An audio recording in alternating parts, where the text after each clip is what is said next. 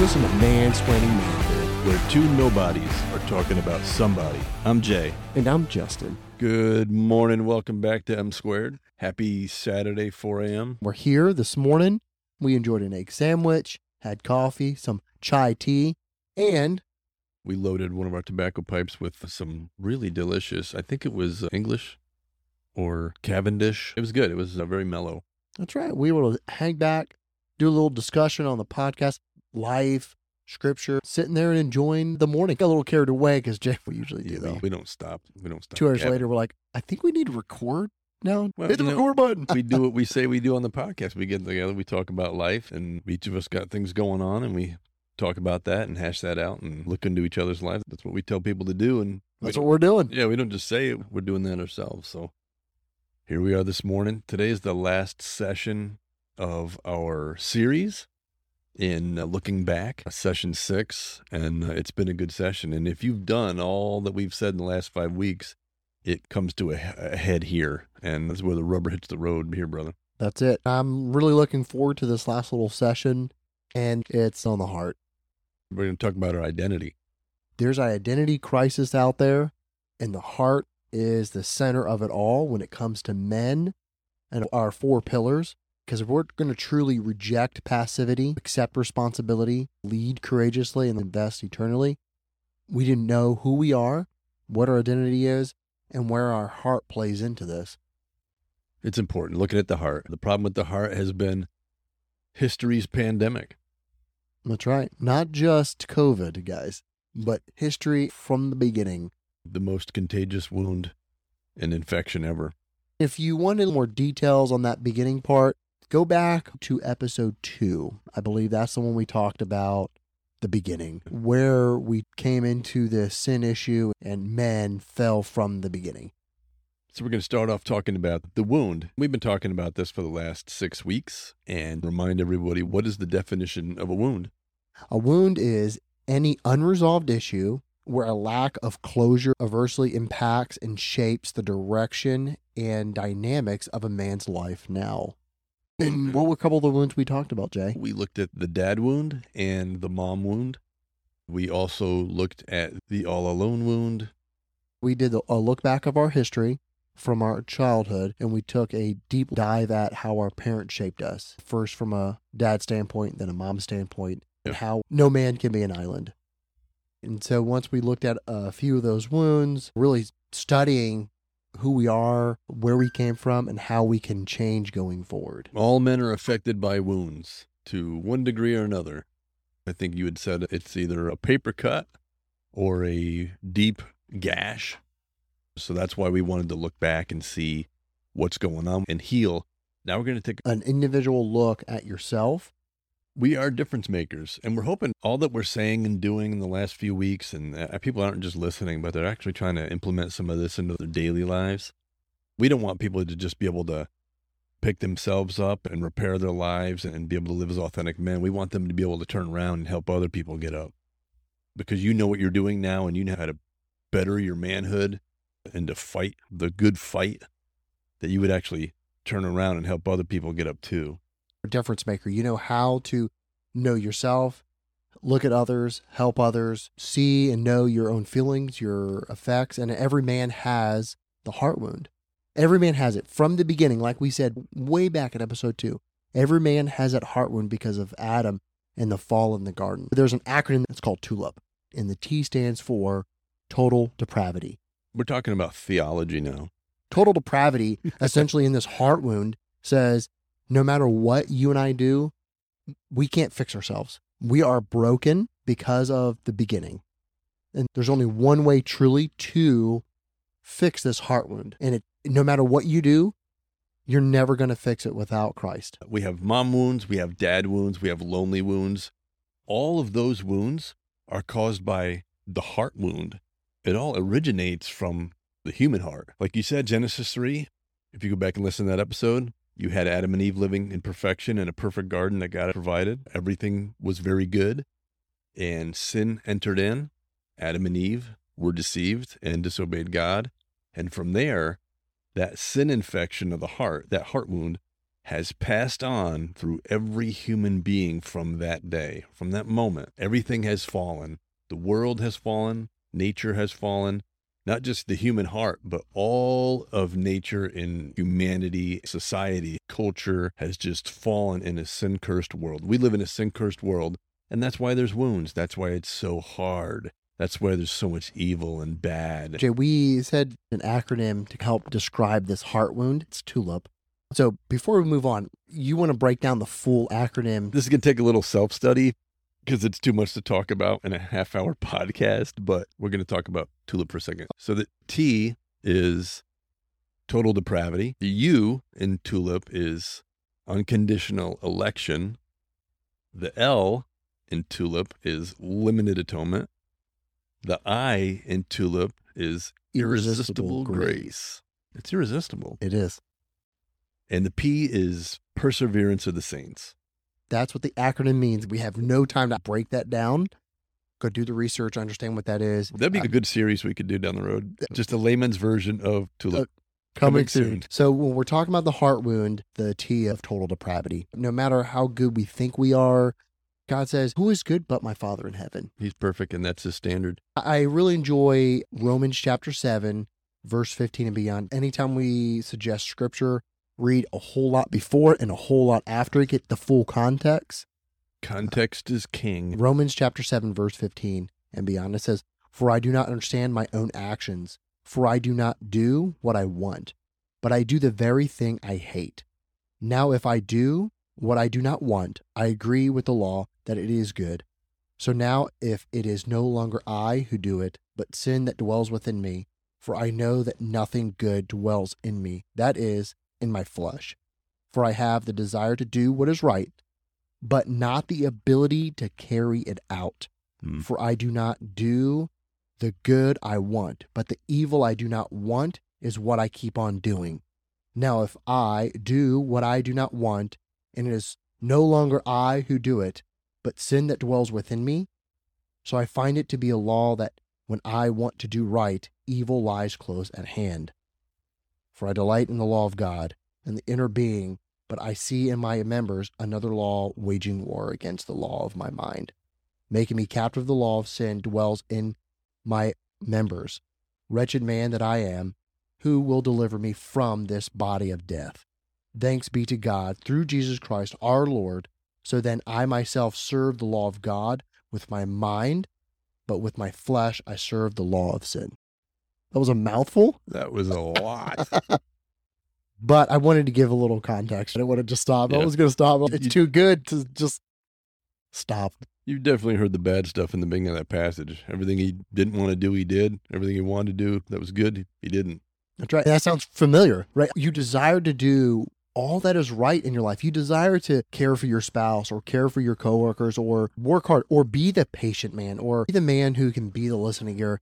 And then when the time comes, when patience is needed, y- you flip the lid. You You, blow just it. yeah, you blow it and you don't you don't want to do it. It's bad while you're doing it. That's called sin. And that's what Paul describes there. There's no good within us. And the only solution is Christ. You need Christ. We can go back and look at our heart wounds and look at our past, and that will help us. But ultimately, when it comes to the end, if you truly want to change the inner being, you need Christ.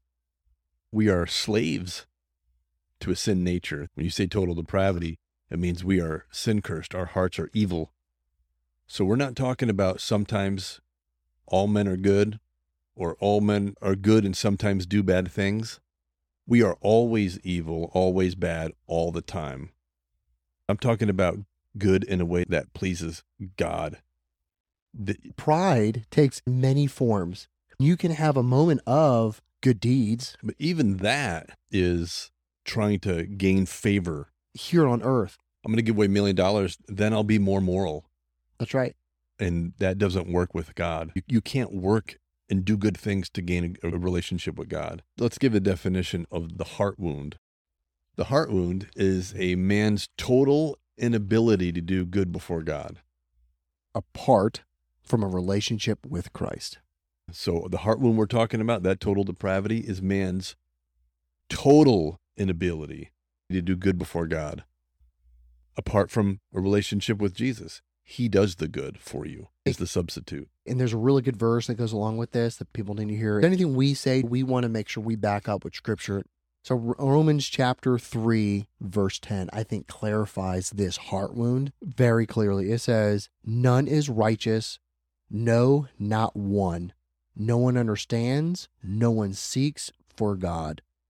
All have turned aside, together they have become worthless. No one does good, not even one."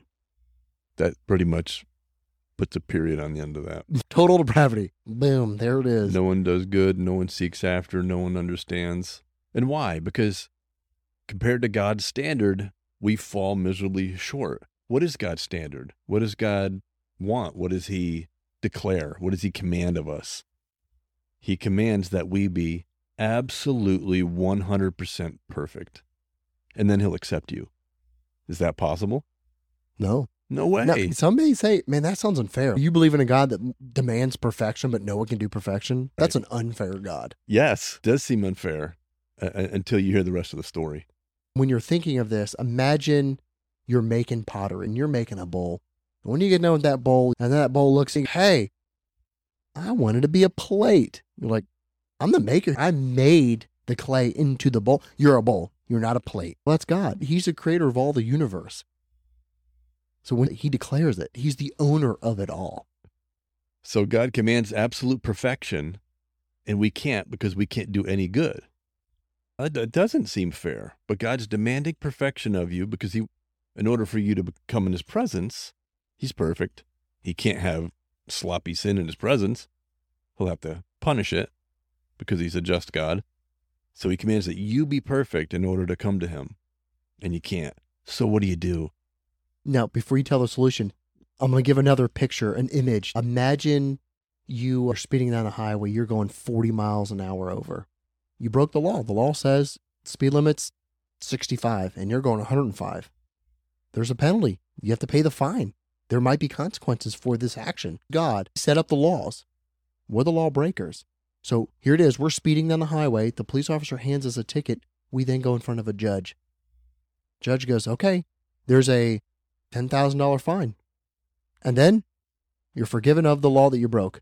Pay the $10,000. The, the money has to be paid. So if you don't pay it, you go serve your time in jail. So either you pay the fine or you serve time in jail. Think of that imagery. Here it is. God says, I have a law. You broke my law. The penalty is either someone has to be perfect and cover this law that you broke, or you go to hell. That's prison. You have to pay for the crime that you broke. You got to pay the fine. Somebody has to pay for the fine. Who You- paid our fine? Either you or someone else. Don't give away the. Oh, I'm just so excited. I love the gospel. We need a solution. God commands perfection. You have to be perfect. Can't do it. No one can. So what do you do? Let's talk about things that aren't the solution. Psychology is not the solution. Morality, trying to be good, like we just talked about, giving a million dollars in donations to blind children. God will not accept that as perfection. That doesn't work. It's not good enough. No. Jay, here's the one that's probably going to hurt a, a few of our listeners religion.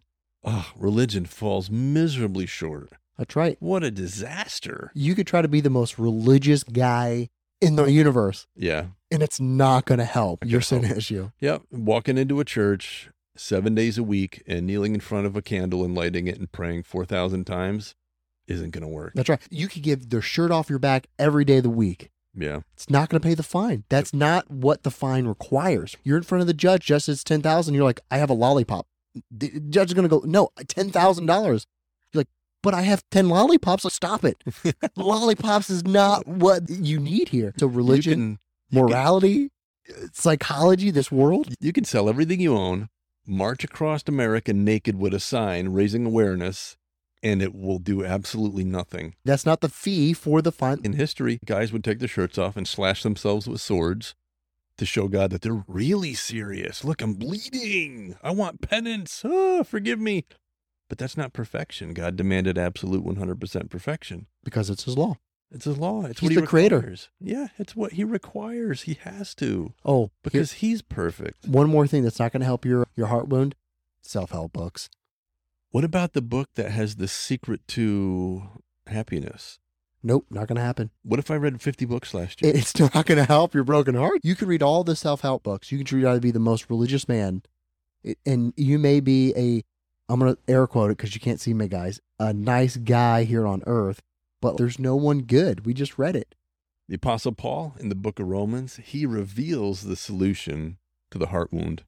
In Romans chapter 5, verse 8, he said, While we were still sinners, Christ died for us. Oh, yes. Amen, Jay. And then Jesus agreed. He went on, and also in the New Testament, in the Gospel of John, chapter 14, verse 6, Jesus agreed what Paul says. He says, I am the way, the truth, and the life. No one comes to the Father except through me. You hear that word, except through me. But what about religion and morality and self help and psychology? Nope. No one comes to the Father except through me. Exclusive. Before you go on, I'm going to read a little more of that Romans chapter 5 because it's so rich. It says, But God showed his love for us in that while we were still sinners, Christ died for us. And since therefore we have now been justified by his blood, much more shall be saved by him from the wrath of God. Yeah. Did you hear that one part you just read? You said, while we were still sinners, That's right. Christ died for us. You were still a sinner. You didn't get it together. The million dollars you gave away to the Blind Children Association, that didn't do it. Nope. It said while you were still a mess, a disaster, he saved you while you were a disaster. You didn't get it together. You didn't get it together. You couldn't get it together. Yep. You have no way of getting it together. Yeah, you had to be pathetic and low and hurt. Total depravity. That thing you didn't ever want to be in life, that's what you were when you were saved. If you became a Christian, if you asked God for forgiveness, that's when you were saved, when you were still a sinner. And if you're not saved, you don't believe in Christ, repent, believe, trust in Him. Believe in your heart, confess with your mouth, and you will be saved. You just gave it away. I can't help it, man. I just, I love the gospel so much. So Jesus is the only solution to the heart wound. That perfection God requires is the substitute of Jesus. So faith in Jesus doesn't mean that we all of a sudden become perfect. Nope. It's not a wand and all of a sudden you went from being a- guy that's struggling and a mess to a guy that's perfect overnight. That's right. Know, like Christians are not perfect. They're not perfect. Just like I read earlier from Romans chapter 7, Christians still do what they don't want to do. They keep on struggling with it. Perfection's not going to happen. No, not here. Are still lingering effects of the heart wound. When you become a Christian, that's when you can start cleaning it up. Now you have the ability to clean it up. You have the power and the resources to do it. That's right. Men have a tendency to bore through life with their heads. We don't want to use our hearts. We try to trick everybody by using our head. Look, I'm smarter, I'm faster, and I don't have to share anything about myself. I can outwit it. I don't have a problem. What you're talking about is bogus. I don't have this heart wound you're talking about. Or you can even try to hide a little too. You could give just enough information to allow people to think that you're being open and honest, but you're really still hiding yourself. You're still hiding who you are. And that goes back to last week, the alone one. Stop trying to be alone. You're not an island. Men, we need each other. We need help. We try to isolate ourselves from others so they don't see, but then you suffer from isolation. That's the backfires on you. You try to hide and protect yourself, and you try to be funny and outgoing with other people so they think they know you when you're really just protecting what's the real you inside that you don't want anybody to know. And then you end up being lonely and isolated because you have no one to talk to. You fooled everybody. Hey, it worked. But you're just extremely alone and suffering now. No matter how much money you make or how successful you may seem, you, you need to connect. You need to open up. Stop fooling people. Yeah, it works, but it hurts. That's right. And men's routine avoidance of self disclosure is dangerous to their emotional and even physical health. Statistics show that men are less likely to seek help than women, but are three to four times more likely to commit suicide. Holy cow. We're far less likely to ask for help, but we're three to four times more likely to commit suicide? We don't want to ask for help. We don't want to talk to people. We're trying to be the tough guy. Going back to our four faces, we're so busy keeping our warrior face on and not knowing how to put on that king face and letting that king face and warrior face go and know how to put on that friend and lover face. We need to drop that I'm a tough guy all the time. The whole point of a tough guy or a real man isn't to be big and macho and tough all the time. We miss the multidimensional man. And you are more likely to seek help if you have a lover face, a friend face, a king face, and not just a warrior face. You need one. But if that's all you are, you're not a multidimensional man. And so you go through your life struggling with loneliness and the pain of isolation. And you're never going to fully find the abundance uh, of life. You're going to miss some really good moments in life. Yeah. You've you- been hiding. hiding from people and being disconnected. Open up, enjoy life. So life isn't just always fun, but there's emotional and there's fun and then there's hard times, good times. But life is wonderful and great that God has given us. God has given us our toil. He's given us our lot in life. So instead of trying to chase someone else's lot, stop trying to chase someone else's toil and grief. Just enjoy what God has given you now. I think guys miss it because we have these wounds and we don't want to recognize them. And that's what happens. We miss out on life. That's why we're trying to get people to look back and take notice of where the wounds are and, to try to heal them. And that we're talking about the heart wound. The biggest wound of them all is the heart wound. And as we just said, Jesus is the only solution to the heart wound. So, three suggestions for connecting our heart. One, we must recognize and feel feelings. Feeling our feelings is about beginning to take responsibility for the content of our hearts. It requires us to live out how our hearts are made and use our feelings to experience and to add relationships. That's the first step of getting out of isolation. You just said beginning to take responsibility for the content of our heart. Must feel feelings. That goes back to our four pillars. This is accepting responsibility. Do you mean I have to take responsibility for my feelings? You do. You got to full on accept it. That sounds tough. Yeah, it is. There's two extremes that can happen with emotions. One extreme is to disconnect, where you're driven by a desire to control life Stop trying to think you can control everything with your head. and control everyone around you because you can somehow manipulate people and their emotions. I don't need Jesus. I can do it myself. Drop the pride. So that's one end of the extreme. And the other end is to overindulge your emotions driven by self love and self obsession. It's all emotion. Romans chapter 12 says, Let your mind think rightly on God and let the thought of Christ be the driver of life. Let me think rightly on things. And then at the same time, you have emotions, you have feelings, not to let them drive you, but feel things. Christ cried, Christ felt for the believers, he fed the poor, he had feelings, he had emotions, and so should we. That's all part of being a multidimensional man. All of the world's struggles, a lot of the times we're struggling with depression and anxiety and all these different mental illness struggles is happening because we are led by our feelings. I'm letting my feelings control my thinking. The healthy way to approach is to take control of my feelings by using my thinking. I want to think the right way, and then my feelings will follow that thinking. It's usually backwards. That's usually what's happening. I start believing lies about myself, and so I start feeling bad. But if I know and believe and trust who I am in God, I can use my thinking to control my feelings. My feelings are going to follow my thinking. Think rightly on what God has called us to do. We must tell the truth about our heart to those who are trustworthy. This goes back to not being alone. Find a trustworthy man in your spouse and be honest with them. I'm saying that you have to tell everybody around you. It, that would be foolish to be an open book and just pour out your heart and guts to everyone. There's a time and place. One or three guys that you trust and can go to regularly and not just share with them, but share their burden. That's right. Absolutely. Yeah. Tell how you're feeling and what's really going on and, and listen. Like that goes both ways. Let someone look in, man. And that's what we call being transparent. We need to practice transparent communication to one degree or another because we all still struggle with the same things. Me and you and everybody else are in the same boat.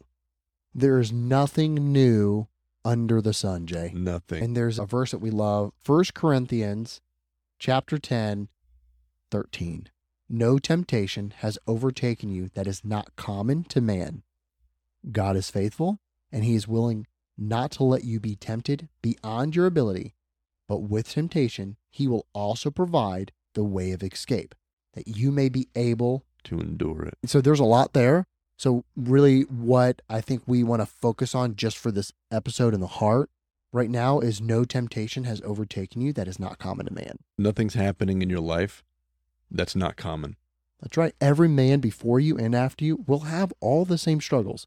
Will struggle with uh, relationships, marriage, work. He's going to sweat. He'll cry. He'll toil over land. He'll want to buy a house. He'll fix it up that house and then sell that house and then he'll die and then on to the next guy. One of the lies that we believe is uh, no one knows what I'm going through. No one's ever gone through this before. I'm so unique in my troubles. Yeah. No one's ever gone through this before. That's not true. The world has gone through this before. People are in your situation too. And there is a way out. There's a way out of that struggle. That's why the Bible's right again. No temptation is overtaking you that such is common to man. The third, give the truth of your heart to God. So people, share with people, and then talk to God. First, be open and honest to God. God already knows your heart. And if you're struggling, God, I'm having a hard time believing you. How could you let my sister die of cancer whatever the situation is, right? Be honest, be open. Hard time right now. Give up the burden to God. And then when you give that up to God and then you communicate to that trustworthy person, they can help you think rightly. You're not holding it on the shoulders and holding it so close to your heart that you feel like you're carrying that burden all by yourself. Say it, get it off your shoulders. That's what King David did in the book of Psalms. He was brutally honest with God. And there's some things in there you're like, wow, I can't believe you said that. But we should say that. God knows already. He already knows your heart. Read most of the Psalms. They're Yeah. like, God, who are you? You abandoned us. God, yeah. who are you? And then, wait, hold on. Their thought and their thinking comes around and I go, wait, you are the creator. You did create all things. Yeah. You are good. You feed me every day. You clothe me. You give me shelter. You start to realize that God's in control and all that He's given you. And you're like, okay, King David did it. He did it, did it all the time. The Bible's full of that where we come back around and we say, hey, you know what? You are always there. Here's a little suggestion. Try keeping a prayer journal. Yeah. Write out your prayers or your thoughts. I'm angry today for this or I'm mad, and then pray through it. Then you can go back and read it and see all the answered prayers that God's done for you. It helps you reorient it. Wait, hold on. I remember praying the same prayer six months ago. And you go back and you look into your prayer. journal, God did, He was there. I remember this time, right? Because a lot of times we don't realize all that God's done for us in our past because we don't dwell on it. God just heals, helps, and provides a way. Sometimes it's not the answer we're wanting. You can think rightly on that and praise God for it. All this is too much to Say it in 30 minutes. We'll summarize the three ways to keep your heart connected here. We want to feel our feelings. As guys, we got to do it. We got to feel your feelings, recognize what's going on there. And number two, tell the truth about your heart to other people. Find someone to talk to, or you'll just suffer in isolation, even if you don't think you are. And the third, reveal it to God. Give it to God. Invite Him into your problems and your struggles and uh, allow Him to heal. Amen. We are broken men living in a broken world. John 16 33. These things I have spoken to you, that in me you may have peace. In the world you will have tribulation, but be of good cheer. I have overcome the world. That's Christ speaking. Even though we live in a broken world, the solution is already there and the problem's already solved. That's right. Jesus went to that cross. He solved those issues. You Yeah. may live 80 years, you may Yeah. live 100 years. That's nothing in comparison to eternity. There's still more to come. We are wired to have community with our creator and community with others. God did not design life to be lived alone. That's right. And for our heart wound to be healed, we need to live in community with others, but ultimately and most importantly, in community with our creator. And religion's not going to save you. Showing up to church every Sunday is not going to save you. God commands us to be in community with others. And the way we're going to be in community with others is to be in a body of believers. But understand, just showing up's not saving you. That body of believers is there to worship God, to help you with your walk with Christ. But it's that personal relationship that you have with Christ is ultimately how you're going to grow and get over these heart wounds. You got to turn from yourself and your work and you got to turn to God. Find a church. be involved with that body of believers, be in communion with them, grow with them. And that's how you're going to heal these wounds. Jay, time flew by. That wraps up their first series of season two. We'll attack a couple things that were in this episode today, beginning next week. All right. Love you, brother. See you then.